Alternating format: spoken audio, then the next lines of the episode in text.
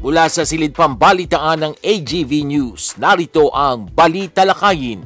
Tampok ang mga pangunahing balita ngayong umaga sa loob at labas ng bansa na susundan pa ng mainit na pagtalakay kasama pa ang gabay mula sa salita ng Diyos. Bali Talakayin at narito ang inyong tagapag-ulat, R. Vargas. Headlines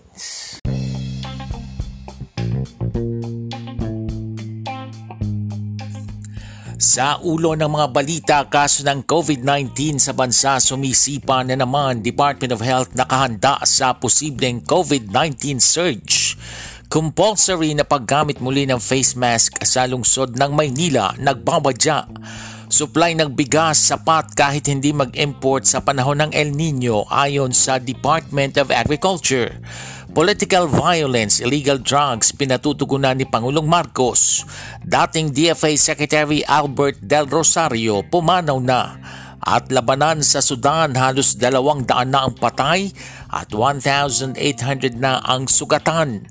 Magandang umaga ngayon ay araw ng Miyerkules, April 19, 2023. Ako po si R. Vargas at narito ang detalye ng mga balita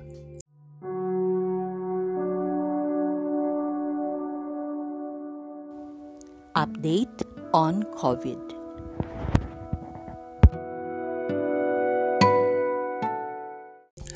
Tumataas na naman ang kaso ng COVID-19 sa bansa.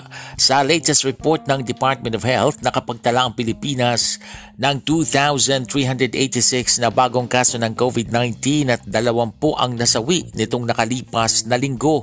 Naitala ang naturang mga kaso mula April 10 hanggang 16. Dahil dito, tumaas ang daily average ng bansa na nasa 341 na kaso kada araw kung saan mas mataas ito ng 23% sa mga kasong naitala noong April 3 to 9. Nakapagtala rin ng 20 namatay ngunit nilinaw ng DOH na mga backlog ng datos ito at walang pumanaw mula April 3 hanggang 16.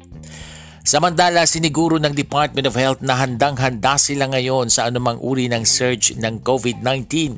Ginawa ng DOH ang pagtiyak kasunod ng pahayag nito na umakyat ang positivity rate nito matapos ang pagunita ng mga Pilipino sa Semana Santa.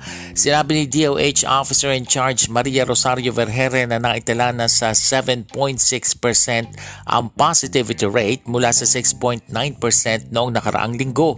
Lagpas ito sa threshold o pamantayan na 5% na itinakda ng World Health Organization. Posibleng ipatupad muli ng lokal na pamahalaan ng lungsod ng Maynila ang mandatory na pagsusuot ng face mask sa kanilang syudad sa oras na magtuloy-tuloy ang pagtaas ng bilang ng kaso ng COVID-19 sa lungsod. Ito ang pahayag ni Manila Mayor Maria Hani Lacuna makaraang umabot sa 40% ang pagtaas ng bilang ng aktibong kaso ng COVID-19 sa lungsod kumpara nitong nakaraang linggo kung saan nasa 71 na ang kabuang bilang nito.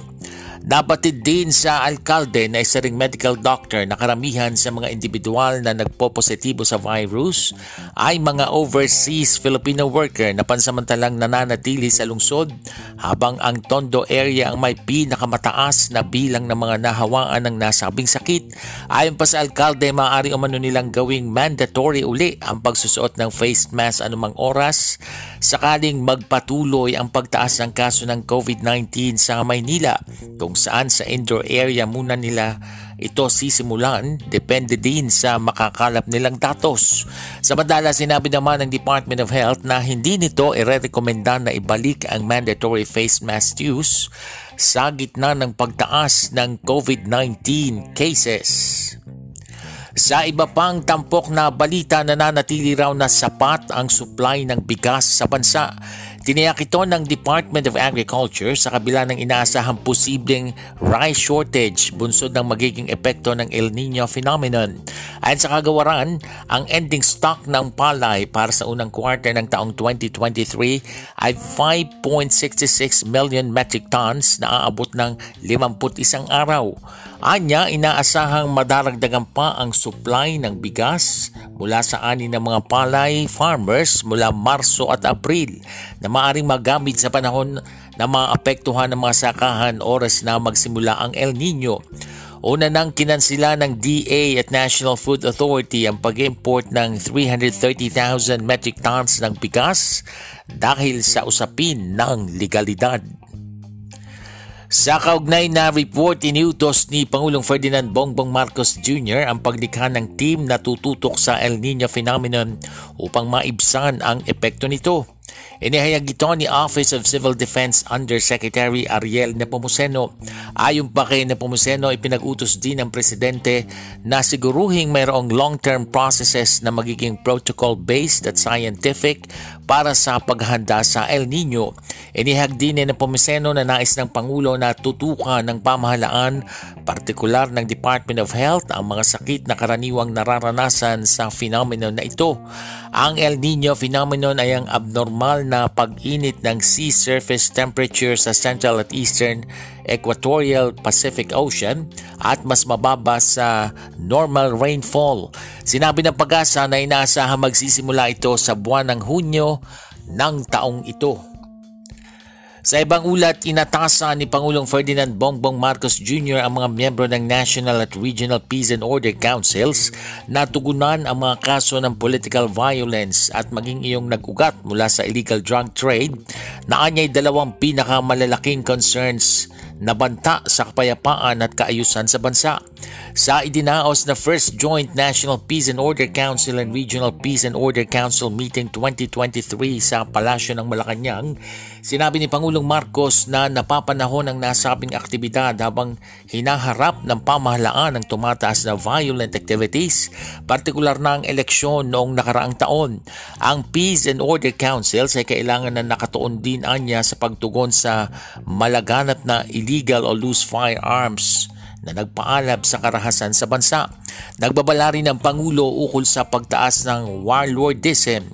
Ang iba pang naka, napakalaking problema na kinakaharap ng bansa ayon pa sa Chief Executive ay ang tungkol sa peace and order kung saan naghahasik ng karahasan ng mga drug syndicates na naglalaban-laban sa teritoryo sangkot ang ilang miyembro ng police force. Ang first joint NPOC at RPOC Clusters Meeting ay inorganisa para magbigay ng update sa peace and order issue sa bansa at upang tulungan ng policy decisions at maging ang pabilisin ng agarang aksyon mula sa mga kinaukulang ahensya ng gobyerno. Inihayag ni Justice Secretary Jesus Crespin Remulla na walang nakakatawa sa pagpatay kay Negros Oriental Governor Roel de Gamo at walo pang iba, ibang individual. Ginawa ni Remulla ang pahayag kasunod ng sinabi ni Negros Oriental Representative Arnolfo Arnie Teves Jr. na iniuugnay sa insidente na nakakatawa ang posibilidad na ituring siyang terorista dahil ayaw niyang umuwi sa bansa. Nauna nang sinabi ni Remulla na kinukonsidera ng Justice Department na ituring si Teves bilang terorista upang pilitin siyang sumuko sa mga otoridad. Pinatay si Degamo at walo pang individual matapos atakihin sa bahay ng gobernador sa Negros Oriental noong March 4 habang namamahagi ng tulong sa constituents. Patuloy namang itinatanggi ni Teves ang pagkakasangkot sa pagpatay kay Degamo at sinabing babalik lamang siya sa Pilipinas kapag sigurado na ang kanyang kaligtasan. Sa kaugnay na ulat, tahas ang itinanggi ni Senate Public Order and Dangerous Drugs Chairman Senator Ronald De La Rosa ang kumakalat sa social media, partikular sa lalawigan ng Negros Oriental nabayas siya at nababayaran o nabayaran ni suspended Congressman Arnolfo Teves Jr. sa naging ikalawang araw ng pagdinig ng Senado tungkol sa pagpaslang kay Negros Oriental Governor Roel Digamo Agad na pinasinungalingan ni De La Rosa ang mga bintang ng mga Negrense na bayaran, tuta at related siya kay Teves. Subalitan kay De La Rosa kahit gaano pa raw kayaman si Teves ay hindi siya nito kayang bayaran. Itinanggi rin ng senador ang pagkakaugnay ng kanyang asawa sa pamilya ng kongresista. Paliwanag pa ni De La Rosa ang kanyang asawa ay may auntie na nakapangasawa ng Teves na taga Dumaguete Subalit ito ay hindi related o hindi ka mag-anak ng pamilya ni Congressman Arnie Teves. Sa loob ng dalawang linggo o mahigit pa ay tatapusin ng isang internal review na isinagawa sa Philippine National Police na naglalayong idetermina ang mga pulis na sangkot sa illegal na droga. Nangako si Pangulong Bongbong Marcos na patuloy na lalabanan ang paglaganap ng illicit narcotics sa bansa Umapila naman ang punong ehekutibo sa mga miyembro ng PNP na makipagtulungan sa administrasyon. Sa isinagawang pagpupulong ng Peace and Order Councils, inikayat ng Pangulo ang mga council member na tugunan ang dalawang pangunahing peace and order problems at ito ay ang pagtaas ng political violence at karahasan na nag-ugat mula sa laban sa hanay ng drug syndicates. Matatandaang noong nakaraang Enero, hiniling ni Interior Secretary Benjamin Abalos Jr. sa high-ranking police officers na maghain ng kanilang courtesy resignation bilang bahagi ng pagsisikap na linisin ang hanay ng mga polis sa police force na nauugnay sa illegal na droga. Sinabi ni Abalos na re-rebisahin at susuriin ng komite ang records ng police officers at panatilihin ang mga hindi sangkot sa illegal narcotics trade. Sa ibang pangyayari, pumanaw na kahapon si dating Foreign Affairs Secretary Albert Del Rosario sa edad na 83. Ito ang kinumpirma ni DFA Secretary Enrique Manalo. Si Del Rosario ay nagsilbing Foreign Affairs Secretary sa administrasyon ni dating Pangulong Benigno Aquino III. Bago manungkulan bilang kalihim ng DFA, ay naging Philippine Ambassador to the United States sa termino ni dating Pangulong Gloria Macapagal Arroyo si Del Rosario. Pinangunahan din ni Del Rosario ang matagumpay na arbitration case na nagresulta sa pagkapanalo ng Pilipinas noong 2016 sa usapin ng South China Sea. Sa ibayang dagat, umabot na sa halos dalawang daan ang namatay sa kaguluhan sa Sudan, habang 1,800 ang sugatan sa nasabing labanan. Nangawasak naman ang mga ospital dahilan para maantala ang pagtugong medikal sa tatlong araw ng sagupaan doon. Sumiklab ang power struggle sa nakamamatay sa o sa mga nangamatay sa karahasan nitong Sabado sa pagitan ng puwersa ng dalawang general, ang Sudan Army Chief Abdel Fattah al-Burhan at kanyang deputy na si Mohamed Hamdan Daglo na namumuno sa Paramilitary Rapid Support Forces.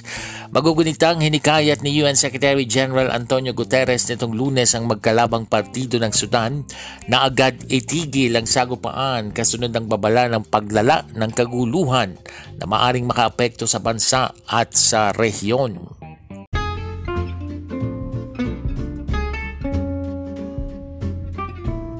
Balitang cute! Sa ating balitang cute, ngayong summer season, abay talaga namang marami ang dumarako sa mga beach para mag-enjoy ano. Pero nakakita na ba kayo ng beach na kulay orange? Yan po kasi ang nadatna ng mga turista sa tabing dagat sa Masbate. Aba eh kulay orange na dalampasigan.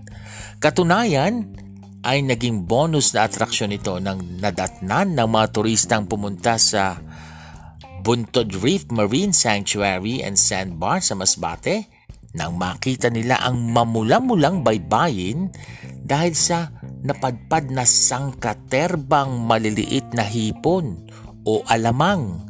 Sa video nakuha ng turistang si Leia Science makikita ang mahabang hilera ng tila mapupulang lumot na humalo sa puting buhangin sa tabing dagat. Pero nang lapitan nila, nako, nakita nila ang sangkaterbang maliliit na hipon o kung tawagin nga sa atin ay alamang. At syempre, dahil malinis naman ang mga alamang, nako, kanya-kanyang kuha na ang nananglalagyan itong mga residente at ilang turista para makakuha nito. At talaga namang may mga nakapuno ng balde, cooler at mga supot. Batay sa kwento ng mga residente, inaasahan na nila ang ganoong pangyayari. Isa o dalawang beses daw kasi kung mangyari iyon sa isang taon sa Masbate. Sinabi naman ng lokal na opisyal na mayaman talaga sa yamang dagat ang Buntod Reef Marine Sanctuary and Sandbar. Normal daw na pangyayari ang napadpad sa baybayin ang mga alamang sa ganitong panahon. Kaya naman ang mga residente no, ang mga residente po doon, nako eh may pangulam na agad.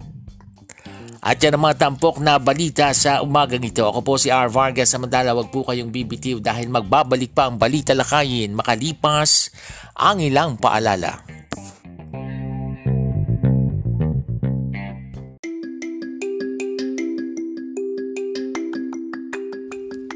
Laganap ang hawaan at tumarami na naman ang nagpopositibo, pinapaalalahanan ng lahat na huwag maging kampante sa banta ng COVID-19. Dapat nating ipagpatuloy ang tamang pagsunod sa minimum public health standards at laging magsuot ng face mask, mag-physical distancing, at maghugas ng kamay. Sa oras na makaramdam ng simptomas, agad na mag-isolate at magpa-test agad ding magpabakuna upang makakuha ng dagdag na proteksyon laban sa COVID-19. Paalalang hatid ng programang ito.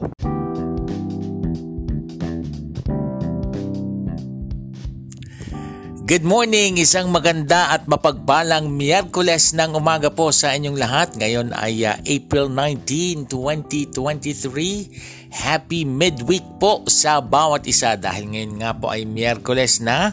Naku, ay looking forward na yung marami sa sa weekend ano? Eh pagdating naman po ng Biyernes talagang long weekend na naman ang mararanasan ng maraming empleyado dahil yun po ay uh, pista opisyal. Yes regular holiday dahil uh, yun naman po ay uh, Idil Fitir na selebrasyon ng ating mga kababayang Muslim ano ha?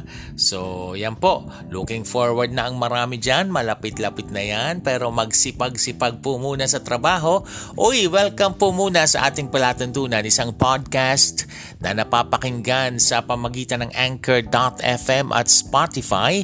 Ito po ang podcast na Balita Lakayin. Yes naririnig nga po ah sa Spotify at sa Anchor.fm ah. ako po ang inyong lingkod R. Vargas. Kumusta po kayo mga kaibigan? Nawa ay uh, bagamat napakainit ng panahon, tuloy-tuloy po ang inyong pakikinig. Dito po sa ating program, shout out, shout out po muna tayo sa umagang ito.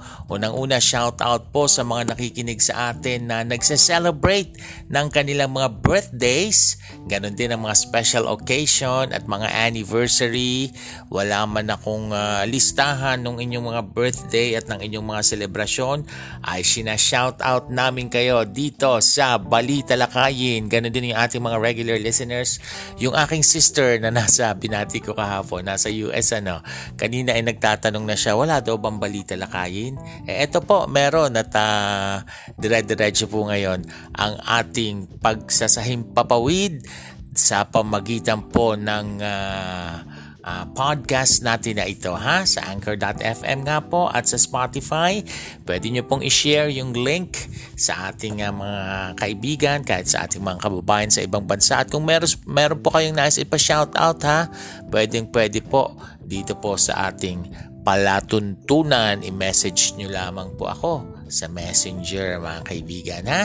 Alright, dire-diretso na po tayo sa ating mga pagtalakay. Nako ha, Sumisirit na naman po ang itong kaso ng COVID-19 ayon dito sa Department of Health. Kaya naman, posible daw ibalik ang mandatory na pagsusuot ng face mask ng ilang lokal na pamahalaan, lalo na dyan sa lungsod ng Maynila kung sakaling makapagtala ng panibago daw pong surge ng COVID-19 cases. Kanina nasa newscast natin yan, ito ang sinabi mismo ni Manila City Mayor Hani Lacuna o Lacuna. Bagamat naobserbahan niya na hindi pa nakakabahala ano, pero tumataas na nitong mga nakalipas na linggo yung mga nahahawaan o mga nagpo-positibo sa sakit dyan sa kanilang lungsod. Sa bagay, hindi lang naman sa lungsod ng Maynila, kundi sa maraming bahagi ng bansa ayon sa report ng uh, Octa Research at mismong ng ating Department of Health. Isa po sa maaring dahilan ng pagtaas ng kaso, sinasabi ng ating mga eksperto, itong nakalipas na talaga namang very long weekend, ng Holy Week break, kung saan maraming residente ang nagbakasyon sa loob at labas ng bansa, maraming nagpunta sa mga sa mga outing, ayan ha, sa mga family outing, sa mga beach, Marami yan ano. So doon, hindi na kasi alintana nung marami. Akala nung ibang tao wala ng COVID kasi maluwag na. So hindi na nila iniisip yung mga ganyan-ganyan. Pero meron pa po mga kaibigan at baka nga daw po kung talagang tataas pa ito sa lungsod ng Maynila, abay compulsory na uli, mandatory kung sakasakali. Wala pa naman ngayon ano, no? Kung sakali lang na tumaas. Bagamat sa itong Department of Health, hindi po nila inirekomenda yung uh, pagsusuot ng uh, face mask as of the moment ha wala pa pong ganyan mga kaibigan dahil uh, kaya pa naman daw at handang-handa ang DOH na uh, tugunan kung anumang posibleng surge ang mangyayari sa ngayon. Sa bagay, mas napaghandaan na nila ito no? dahil sa mga experiences from the past. Pero sana wag nang mag-lockdown ano ha? Wag nang yung mga ganong-ganong uli na talagang pare-pareho tayong naka-quarantine. Wag po mga kaibigan at uh, kung kailangan mag-face mask, kung kailangan magpabakuna, iba hindi na pinapansin yung bakuna eh. eh sumigi na po tayo, magpabakuna na po tayo. Samantala, na pipinto na po yung nalalapit na El Nino sa June sabi ng uh, ating uh, pag-asa. Sabi ng pag-asa hindi pala sa atin yan sa gobyerno yan ano. Pero uh, ayan po ah dapat tayo rin naman maging maalam dito maging handa sa pagtitipid ng tubig at uh, kung kailangan mag-imbak ng tubig mag-imbak na po ng tubig mga kaibigan dahil uh, hindi basta-basta ang El Nino. Bagamat ang sabi ng D- Department of Agriculture, sapat yung supply ng bigas natin. Eh, sana naman ano ha. At uh, makarinig din sana tayo ng marami pang pagtiyak sa mga namumuno naman sa tubig, yung mga National Water Resources Board, yung mga MWSS na yan, Maynilad, Manila Water, na kahit El Nino talagang magsasapat-sapat. May narinig na tayo ng mga nakaraan. Sana talagang totoo, no? At alam ko ginagawa naman nila ito ng paraan. At, at masking si, maging si Pangulong Marcos mismo, inaatasan yung yung mga kaukulang ahensya ng gobyerno na paghandaan dahil hindi basta-basta itong magaganap na El Nino at uh, bagamat sinasabing sapat ang supply ng bigas sa panahon ng El Nino ano ha kahit hindi daw mag-import sabi ng Department of Agriculture na mga kaibigan patuloy po ang nagaganap na smuggling ng agricultural products Totoo po, totoo po yan, totoo po yan. Pag nagbabasa kayo ng mga balita at nababalitaan nyo sa mga TV, halos linggo-linggo na lamang may nakukumpis ka pong agricultural products, di ba? Bigas, asukal, uh, frozen na karning baboy, manok, uh, prutas, gulay, yung mga sibuyas at bawang na yan at kung ano-ano pa mga kaibigan ha. Naway matugunan naman ito ng Pangulo no. Kasi siya naman yung kasalukuyang namumuno sa Department of Agriculture. Eh matugunan niya ito.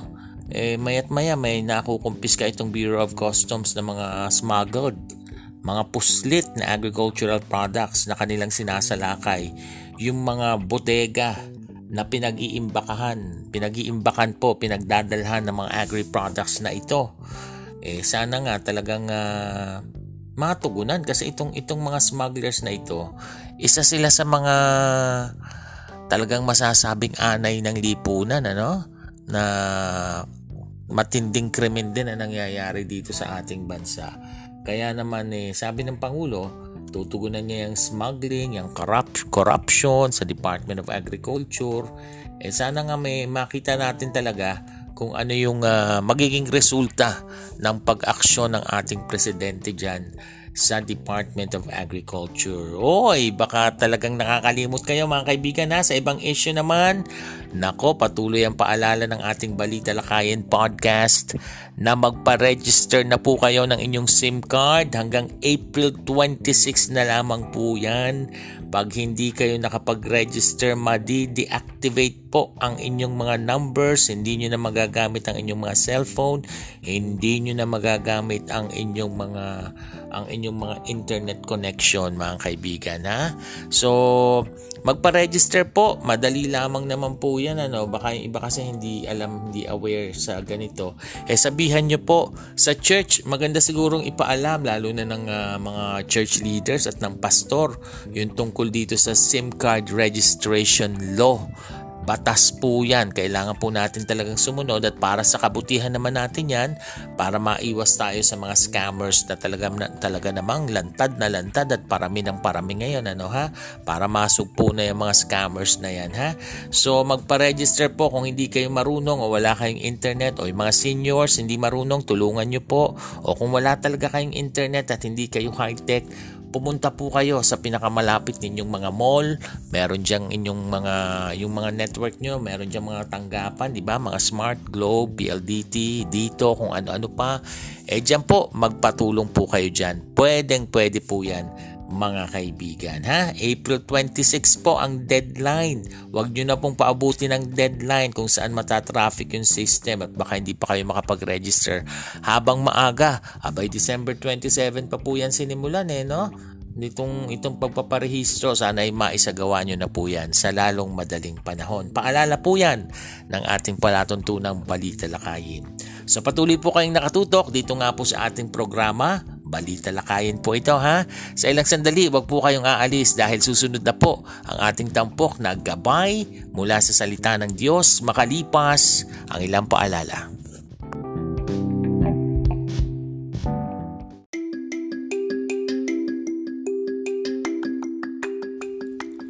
Paano makatitipid ng tubig ngayong tag-init?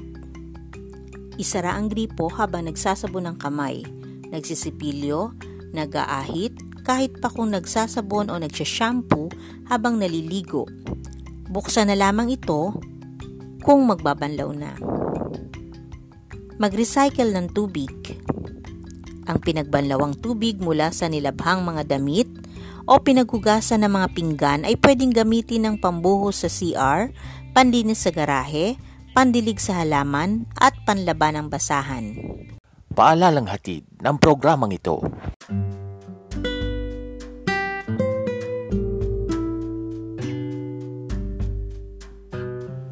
At narito na ang gabay mula sa salita ng Diyos. Tampok ang pagbubulay-bulay sa kanyang salita.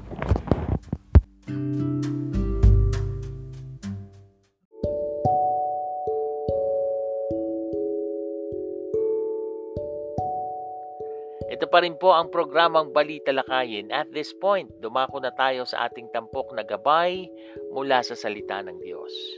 Tunghayan po muna natin ang sinasabi sa John chapter 15 verse 7. Ask whatever you wish and it will be done for you. Pag ang tao nangako, madalas po yan, napapako.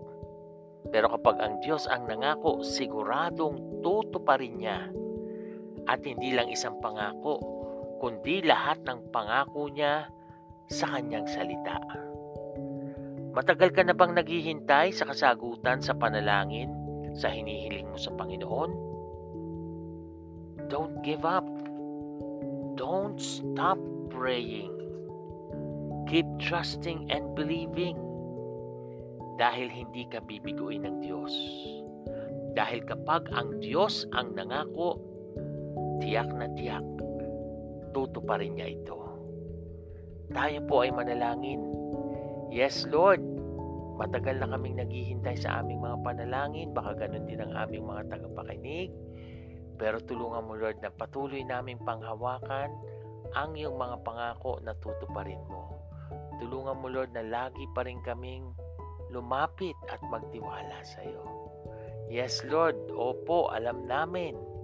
Ikaw ang Diyos na tutupad ng iyong pangako sa iyong mga salita para sa amin na mga anak mo. Sa pangalan ng aming Panginoong Heso Kristo. Amen. At dyan na po nagtatapos ang ating programang Balita Lakayin sa umagang ito. Muli niyo po kaming subaybayan sa susunod po nating pagsasayang papawid. Ako po si R. Vargas. God bless us all. This podcast program is open for advertisements and commercials, for blogs and announcements of your upcoming events, and even for political ads at a very low rate. Avail now of this promo. You may contact 0920-745-8869 for details or send your queries to arvargas0521 at gmail.com. inyong natunghayan ang Balita Lakayin. Muling subaybayan ang programang ito sa susunod na Pagsasahim Papawid.